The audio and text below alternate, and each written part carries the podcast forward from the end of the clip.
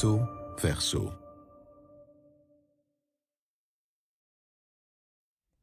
CRIP over de aantrekkelijkheid van kreupele lichamen, of ook CRIP, een Wikipedia-entry die geweigerd werd door de gatekeepers van Wikipedia vanwege postmoderne orakeltaal en niet belangrijk genoeg voor het internet omdat het maar van dienst kan zijn voor enkelen met een handicap. Door Gert-Jan van Aken en Leni van Goitsenhoven. CRIP is de verkorte, informele term voor cripple of kreupel. Aanvankelijk functioneerde deze term louter als scheldwoord, voornamelijk gericht tegen mensen met zichtbare fysieke handicaps. Sinds jaren 1970 eisten mensen met een handicap echter deze term op voor zichzelf. Dat gebeurde in eerste instantie in de VS, maar ook in Duitsland ontstond in die tijd de zogenaamde krupelgroepen, groepen activisten met een beperking die zich verenigden. Crip werd geclaimd om een nieuwe kritische betekenis te geven aan het woord. Naar de buitenwereld toe werken de hardheid en negatieve bijklank van het woord crip doelbewust, provocatief en chockerend. In Exile and Pride, een boek uit 1999, schrijft dichter, queer en crip-activist Eli Clare daarover het volgende. Crip is een woord om te vullen met trots en eigenliefde. Een woord om te weerstaan aan geïnternaliseerde haat. Een woord om politiek te helpen smeden. De in-group betekenis van crip is dan weer ironischer en spreekt voornamelijk de onderlinge solidariteit aan tussen mensen met een afwijkend lichaam. Crip duidt niet op een duidelijke, omlijnde, vaststaande identiteit, maar is veeleer een kritische positie en attitude die men kan opnemen ten opzichte van dominante normen. Centraal in deze positie staat het expliciet omarmen van het abjecte kreupele lichaam en bijgevolg een duidelijk verzet tegen het systeem dat dergelijke lichamen probeert uit te sluiten. De term crip haalt zo veronderstelde tweedelingen onderuit tussen het onbegeerlijke gehandicapte lichaam versus het begeerlijke valide lichaam. Crip functioneert op die manier grotendeels parallel met hoe de term queer geclaimd en ingezet wordt door sommigen binnen de LGBTQIA-gemeenschap. Recenter gingen ook academische denkers aan de slag met de term crip, in de vorm van crip theory. Het theoretisch werk staat daarbij steeds in verband met activisme, artistiek werk en de leefwereld van mensen met een handicap. Het academisch werk rond CRIP navigeert tussen een kritisch voortbouwen op het vakgebied Disability Studies en het uitbreiden van queer theory. Men zou kunnen stellen dat Disability Studies zich in het verleden te weinig heeft bezighouden met queerness en seksualiteit en dat queer theory in het verleden te weinig aandacht had voor handicap. CRIP-theorie kan dus gezien worden als de verstrengeling van queer theory en disability studies. Belangrijke denkers hierin zijn Eli Clare, Carrie Sandel, Robert McCure, Anna Millow, Alan Samuels en Alison Kafer. In vergelijking met de Engelstalige wereld kent CRIP-theorie in België en Nederland anno 2021 nog maar erg weinig ingang. Binnen de Nederlandstalige context werken onder andere Charlotte Goesaert, Annaïs van Ertvelde en Leni van Goitsenhoven rond CRIP, zowel in theoretische, artistieke als in meer activistische settings. Geschiedenis In de jaren 1970 kende de term CRIP opgang in Noord-Amerika, gelijklopend met de opkomst van de burgerrechtenbeweging voor personen met een handicap. Mensen met een beperking identificeerden zich met deze informele, ironische en provocatieve term niet het minst om zich af te zetten tegen de gedateerde term gehandicapt en meer officiële en formele termen als beperking of in het Engels disabled person en person with a disability. Wat een handicap of een beperking is en wie die eigenlijk heeft, is grotendeels afgebakend geweest door overheden en of medische autoriteiten. Dit om te triëren wie er recht zou hebben op bepaalde vergoedingen of ondersteuningsmaatregelen. De term CRIP daarentegen kon gebruikt worden door al wie zichzelf voelde verschillen van het ideaalbeeld van een gezond en valide lichaam. Zowel mensen met een lichamelijke, sensorische en of cognitieve verstandelijke beperking, met psychische of psychiatrische kwetsbaarheden, met chronische ziekten, als mensen waarvan het lichaam niet in het diagnostisch hokje past omdat hun lijden niet erkend wordt, gingen zich identificeren met CRIP. De term CRIP gaat dus duidelijk voorbij aan louter zichtbare fysieke handicaps en kent geen vastomlijnde grenzen. Sterker nog, de grenzen van wie en wat CRIP is, staan voortdurend ter discussie.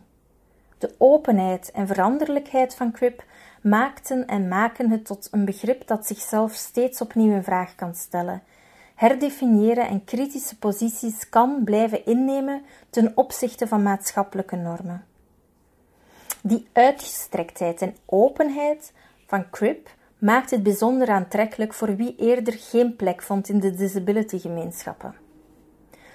Hoewel mensen met chronische ziekten, zoals astma en diabetes, zich niet snel als CRIP zullen identificeren, blijft het werk dat CRIP doet toch wel waardevol voor hen, net zoals het werk door feministische denkers en actiegroepen zinvol is, ook voor vrouwen die zich niet als feministen identificeren. Het herdenken van onze culturele veronderstellingen over handicap kan ons immers allen te goede komen, ongeacht onze identiteit. Doorheen de jaren ging CRIP steeds meer staan voor een vorm van trots, onderlinge solidariteit en politieke daadkracht voor personen met een beperking. In combinaties als Crip Moves, Crip Shots, Crip Poetry enzovoort kreeg het woord als adjectief de betekenis van kool, op een manier die verschil ten opzichte van zogenaamde normale lichamen vol zelfvertrouwen omarmt. Vanuit een gemarginaliseerde positie eisten mensen met een handicap dus een term op die aanvankelijk tegen hen gebruikt werd en gaven hun eigen kritische invulling hieraan.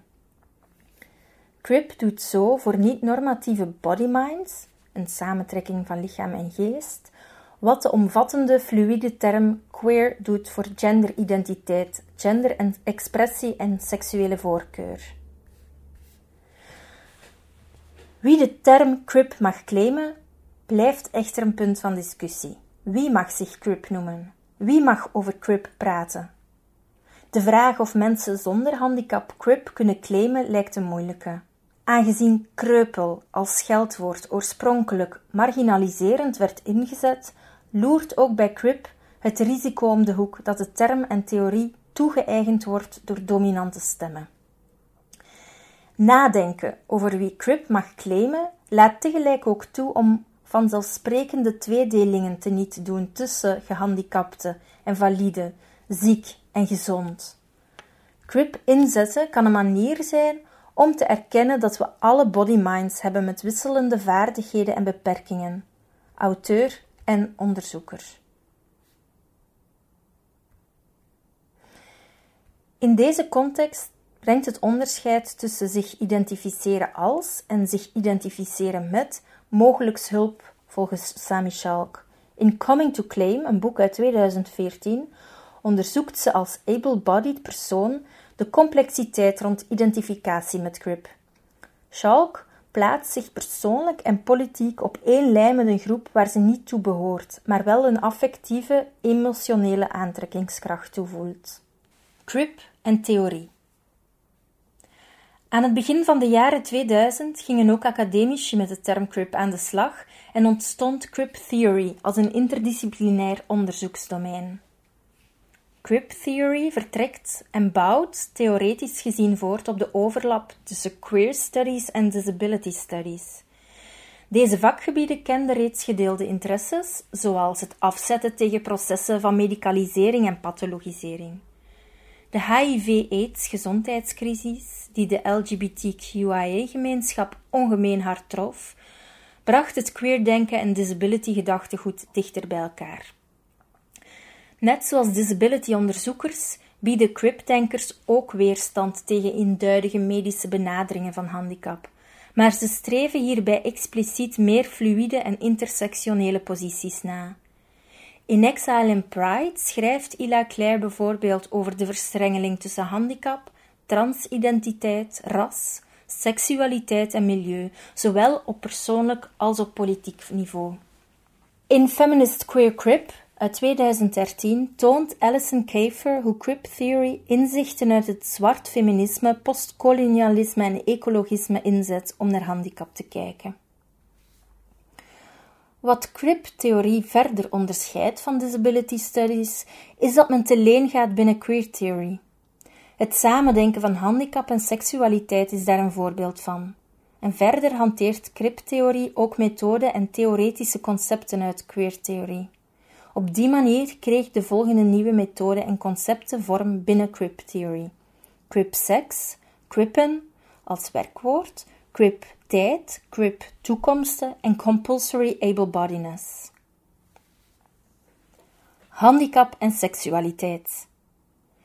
Uniek voor Crip Theory is dat het in het denken over niet-normatieve lichamen thematische overlap opzoekt met queer studies. Zo schrijft Anaïs van Hertvelde bijvoorbeeld met scherp over het wegpoetsen van handicaps als men denkt over plezier, seks en erotiek. Veelal wordt het gehandicapte lichaam enkel benoemd met medische termen en niet in relatie gebracht met erotiek.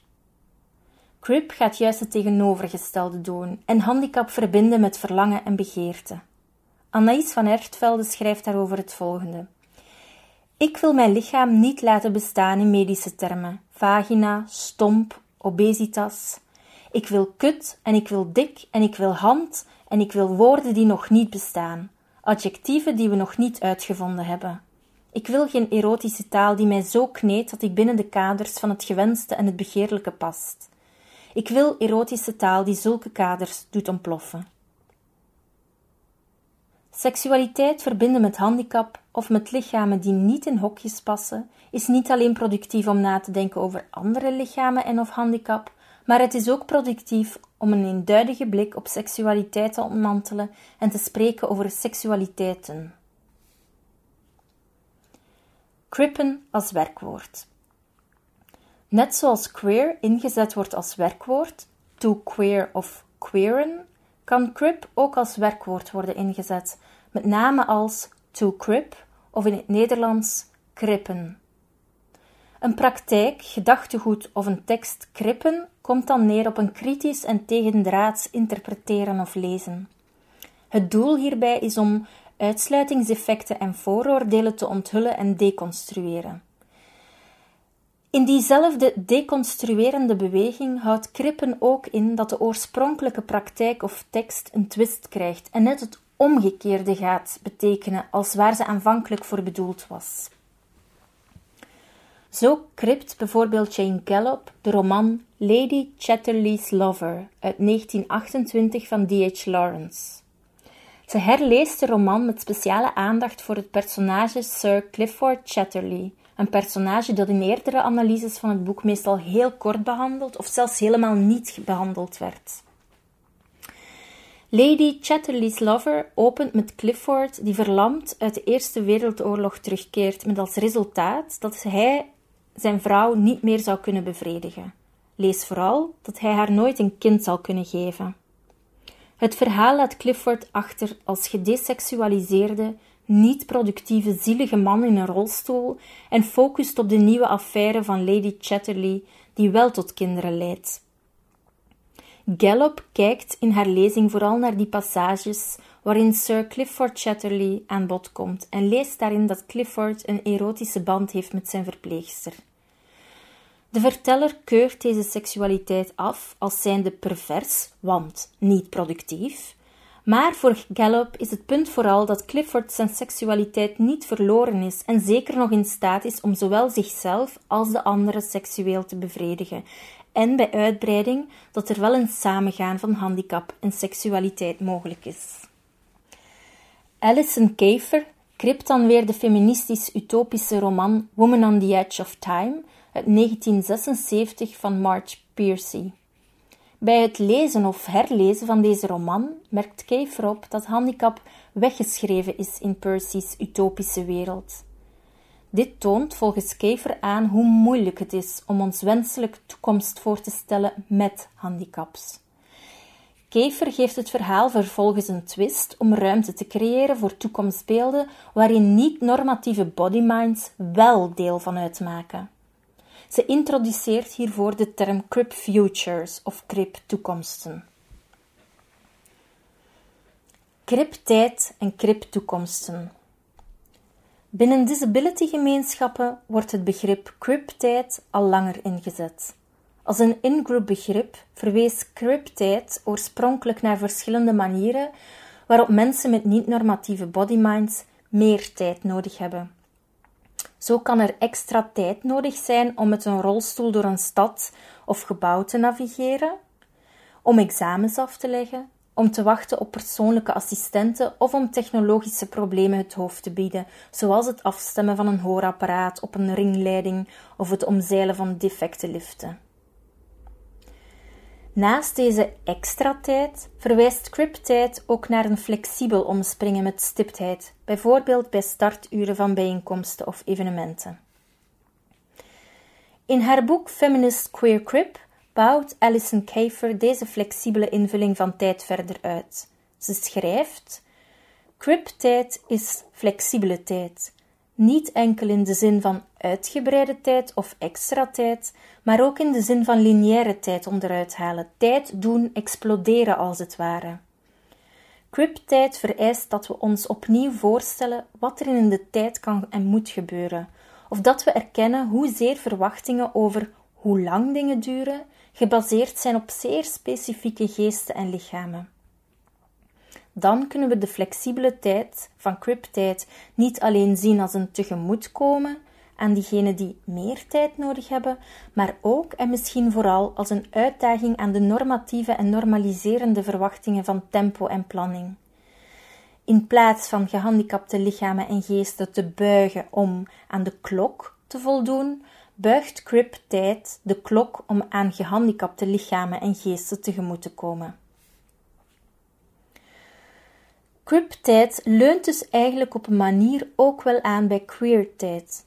Literatuurwetenschapper Jack Halberstam beschreef bijvoorbeeld hoe tijdskaders door en door verweven zijn met heteroseksuele normen in de samenleving.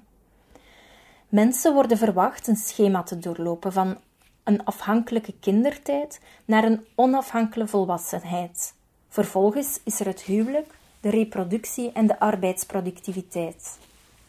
Halberstam, maar ook Yves Kozovki-Sedgwick en Lee Edelman verwijst in deze context ook naar de drastische inkorting van de levensduur tijdens de HIV-AIDS-epidemie, die normale temporele schema's volstrekt achterhaald maakte voor een deel van de LGBTQIA-gemeenschap. Bij gebrek aan een valabel toekomstperspectief en gezien hun gemarginaliseerde posities in de samenleving, ontstond een queerhouding die zich misschien wel best laat samenvatten als fuck the future.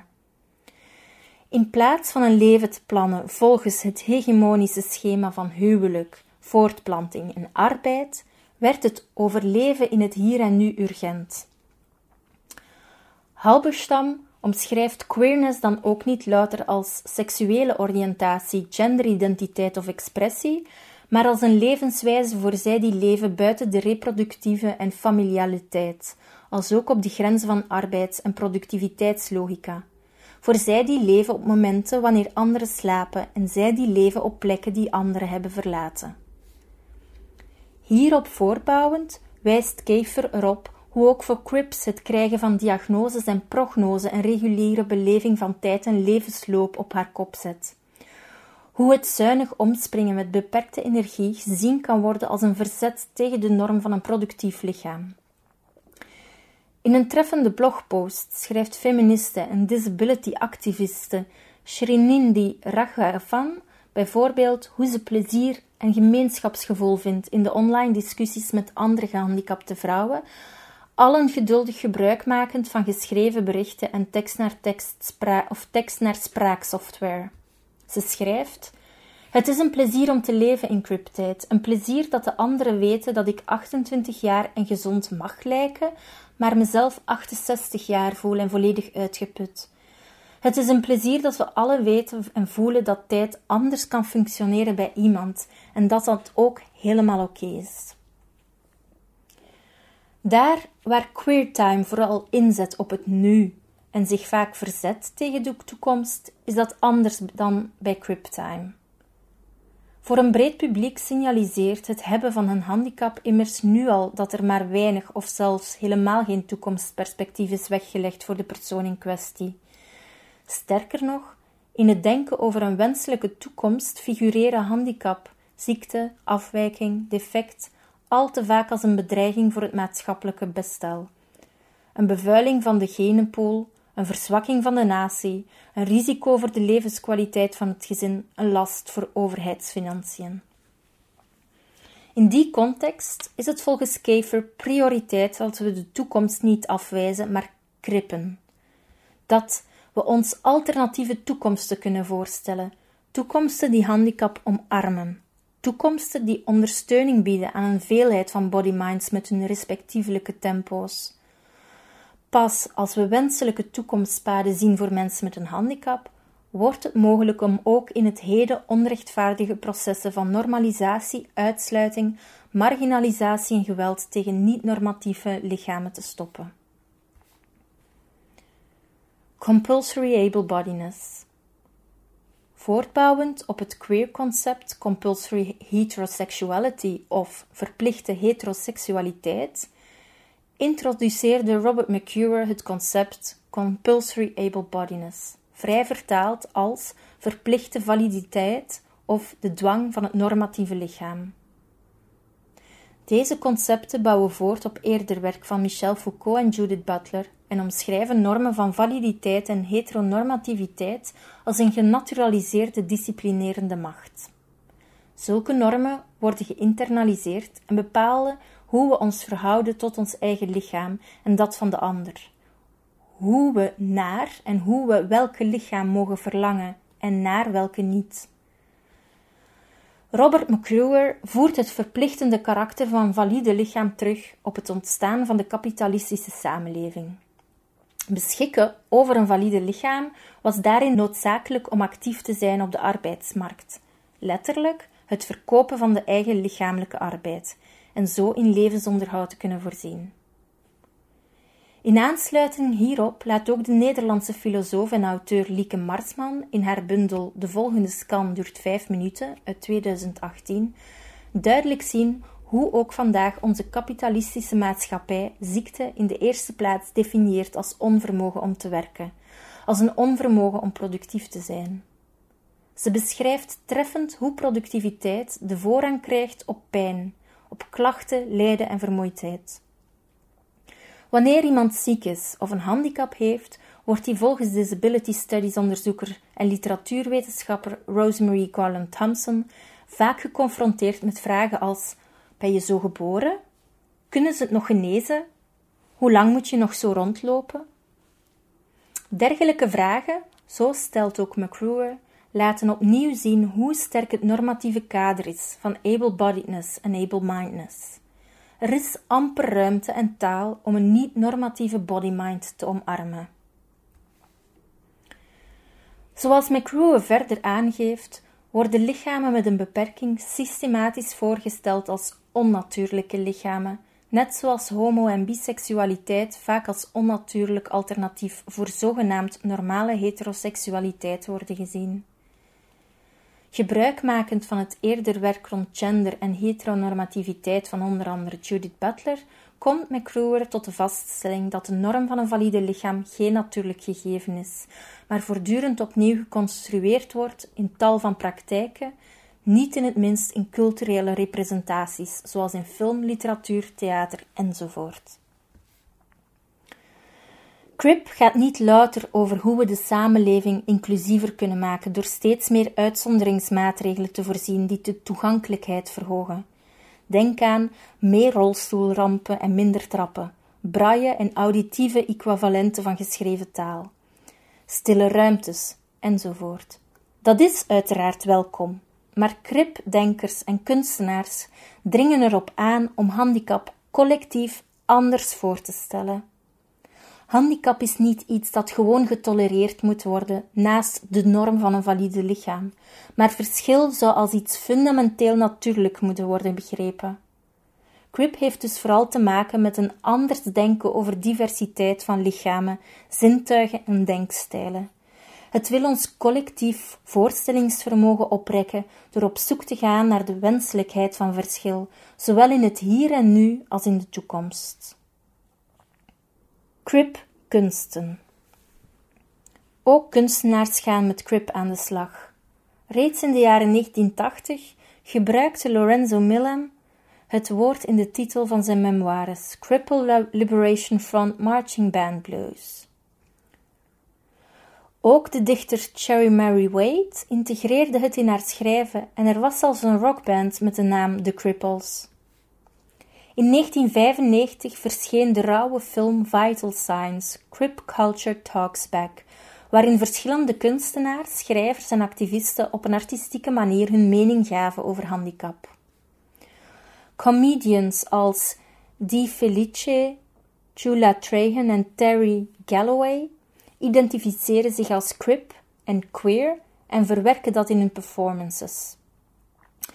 Recenter zijn ook de Finse performancekunstenaar Sonja Jokinimi en de Nederlandse danseres Charlotte Goessaert geïnteresseerd in het hanteren van een crip lens in hun creatieve praktijk.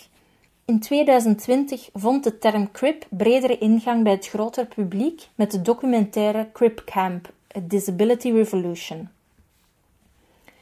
Crip heeft een productieve positie geboden aan heel wat kunstenaars met een beperking. Zo ontstond bijvoorbeeld Since Invalid, een Amerikaans performancecollectief dat hoofdzakelijk bestaat uit queer mensen van kleur met een handicap. Hun provocatieve voorstellingen geven op poëtische wijze vorm aan verschillende concepten uit crip-theorie. Zo tornt Since Invalid een unshamed claim to beauty aan de normatieve kaders rond seksualiteit en schoonheid. Birthing, Dying, Becoming, Crip Wisdom verkent de unieke relatie van Crip Performance met tijd en de geleefde kennis die ze daaruit putten. Het meest recente werk van Since Invalid is We Love Like Barnacles, Crip Lives in Climate Chaos en onderzoekt dan weer wat kwetsbaarheid, afhankelijkheid en interconnectie kunnen betekenen in tijden van toenemende klimaatchaos. Het werk van de Amerikaanse kunstenaar Riva Leer is een ander voorbeeld. Reeds sinds 1997 werpt ze in haar magische realistische expressionistische schilderijen een criplens op handicap, natuur, gender enzovoort. Zo maakte ze bijvoorbeeld de serie Circle Stories, een portretreeks van bekende disability-activisten. Tegelijkertijd is CRIP ook een kritische positie die gebruikt kan worden om de huidige organisatie van het kunstenveld te herdenken. CRIP vraagt niet enkel de normen in het kunstwereld die een hardwerkend lichaam voorschrijven en tracht die normen bloot te leggen die gehandicapte kunstenaars verhinderen om hun artistieke praktijk op te bouwen. Crip ondermijnt een productieideologie die uitputting dicteert en een maatschappij die gericht is op compulsory able-bodiness.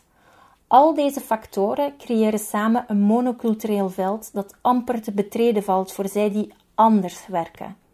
Een veld dat bovendien erg precair is voor iedereen die erin te werk gesteld is, met of zonder beperking. De kunst te krippen vraagt eveneens om een herdenken van de manier waarop gehandicapte lichamen gepresenteerd worden en van de verhalen die gehandicapte kunstenaars kunnen brengen. Het gaat ook over het kritisch nadenken over wat toegankelijkheid kan inhouden, zowel voor het publiek als voor kunstenaars zelf. Wil je hierover verder lezen? Dan is er alvast het boek van Eli Clare, Exile and Pride, uit 1999 en heruitgegeven in 2015. Er is ook het verhaal The Story of My Work, How I Became Disabled van Garland Thompson uit 2014. Er is ook Introduction Cryptymologies van Johnson en McRuer of Feminist Queer and Crip van Alison Kafer. Robert McClure schreef ook Crip Theory, Cultural Signs of Queerness and Disabilities. Nancy Mears schreef in 1986 al plaintext essays. Carrie Sandel schreef in 2003 Queering the Crip of Cripping the Queer Intersections of Queer and Crip Identities in Solo Autobiographical Performances. Anaïs van Ertvelde schreef: Ik wil erotische taal die iedereen teder in het gezicht mept en van alles losmaakt, wat beschikbaar is op deburen.eu. Leni van Goitsenhoven schreef Crip Theory, een entry op Crip Theory in 50 Key Terms in Contemporary Culture Theory. Gert-Jan van Aken, geboren in 1993, is als kinder- en jeugdpsychiater in opleiding verbonden aan UZ Leuven. Gert-Jan werkt aan een interdisciplinair doctoraat, KU Leuven, Universiteit Antwerpen, waarin hij esthetische aspecten onderzoekt van vroegdetectie en interventie rond autisme. In 2018 stond hij ook mee aan de wieg van de Belgische tak van de ecologische burgerbeweging Extinction Rebellion. Leni van Goitsenhoven is als postdoctoraal onderzoeker verbonden aan de Universiteit Antwerpen, wijsbegeerte, en de KU Leuven, culturele studies. Haar onderzoek focust op het belang van verbeelding en ervaringsverhalen van mensen met een beperking in onderzoek. Ze is auteur van het boek Ongehoord, uitgegeven bij EPO in 2021.